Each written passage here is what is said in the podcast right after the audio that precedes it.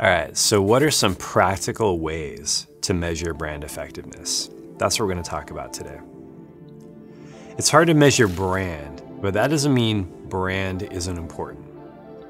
At Resound, we work with some pretty highly focused companies that are pretty serious and they don't like to waste money.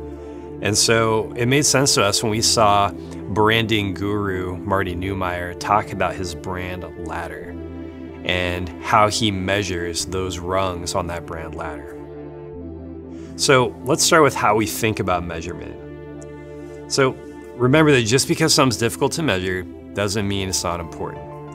If there's a way to approximate or a way to get there, a way to get part partway there, then that might even be worth it. It's much better than nothing. So let's talk about, we're gonna talk about two things. We're gonna talk about satisfaction and delight in B2B branding. So Neumeier calls it satisfaction, but what we call it is returning customers because that's what it translates to. Simply put, do customers come back? Do they show signs they're interested in continuing the relationship and to build that relationship, at least in the short term, until something better comes along? This is your first sign that the brand is solid.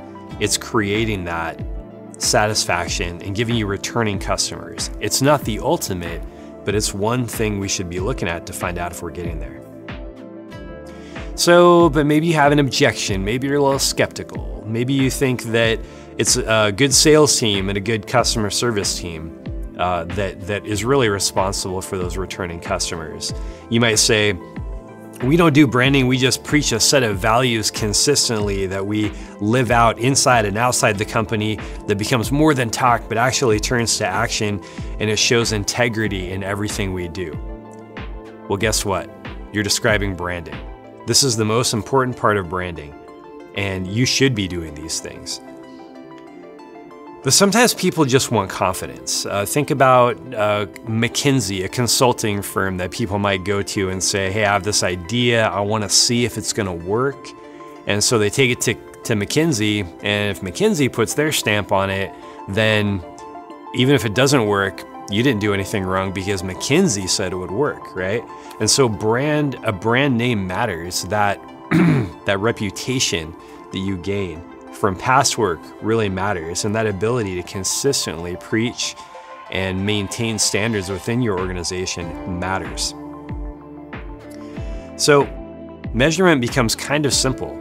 How many people return? How many consider you their go to company for this or for that? The simple, plain vanilla way you can see how many people come back by keeping good records of customers and their return rate. You can do this several different ways. I'm not going to get into these details, but maybe that's the first step for you is to think about how do we measure that? How do we know if people are coming back? All right, the second thing is delight.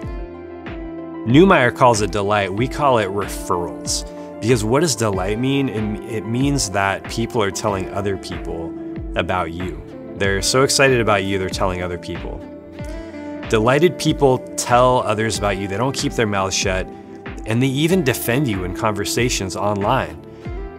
They stand up for you because they believe in you. They have a relationship, they like you, they feel like they know you. And when people feel like they know you and they like you, man, they come back. So, how do you measure this kind of thing? You find out how many people are recommending you by looking at social media and then potentially offering a discount to the person, uh, to the new customer, if they can tell you who recommended them. And this is a good way to get people to tell you where they heard, heard about you from. There's so many other ways to do this, though. These are just examples. The best way to think about this whole thing, taking a step back, is kind of like bookends on a bookshelf. Um, you might call it a two-pronged approach, but really it's it's strategy and then it's measurement. And so you're, you're probably wondering at this point, then how do I measure this stuff? Well, what you do is you create a strategy, a working hypothesis based on your assumptions of what happens with your customers when they're delighted, uh, when they're telling other people about you, and then you you say, here's what we expect to happen, and then you go and you find a way to measure that. All right, so first, the first step in building a strategy is you decide uh, decide the following: Who are we serving? What do they want? And what does satisfaction look like? What promises what promise are we making? What are we telling our staff? Is it the same thing? Uh, do they believe it? Do customers and staff hear the same thing and do they believe it? And then what are we doing to fulfill that promise? I'm not just talking about promise of prompt service, I'm talking about those brand promises that make people delighted. And then finally, what can we do to make them proud to work with us? What are our competitors doing in that regard? Maybe we can learn from them. Uh, what about another industry? Can you can you apply a principle from another industry uh, that that would work in your industry potentially, or can be made to work in your industry? And then how can you implement it here, and making sure that it of course fits your values. All right, so that's the strategy. Now, how do we measure?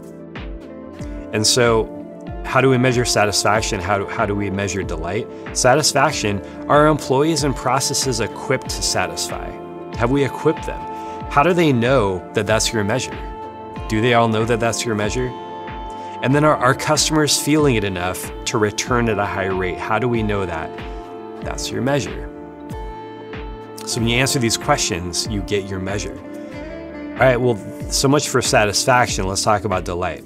Are employees aware of what delights our customers and why it works? Have we told them what we think delights the customers? Have we listened to them and heard from them what kind of responses they get on the front lines about what makes people come back, what, what makes people so excited? When people come back, why? Are they able to recreate and support it in interactions with customers? If they know why it delights people, they're more likely to be able to recreate it. All right. And the, the last question how do we know? Because how you know is your measure. And are our customers delighted enough to feel they've been treated well enough to tell others about us? How will we know? And that's our measure. And so now that you've figured out your strategy and then you said, how will we know if our strategy worked? And then you turn that, how, how will we know, into a measurement. Now you know how to measure. Now the key is make sure you're looking at that every month or every so often, whatever you decide, in a regular meeting that you stay disciplined about it. And then when th the numbers aren't quite meeting your expectations, that you find out why, you make adjustments, and then you see if those things work. Okay, so there are many ways to apply these measurements, but the best way will not come from an off-the-shelf program or it won't be transplanted immediately from another company that's doing something similar like a referral program, but it'll come from your brand itself. So let it originate honestly through conversation that asks the questions above, and you will be able to measure your brand effectiveness.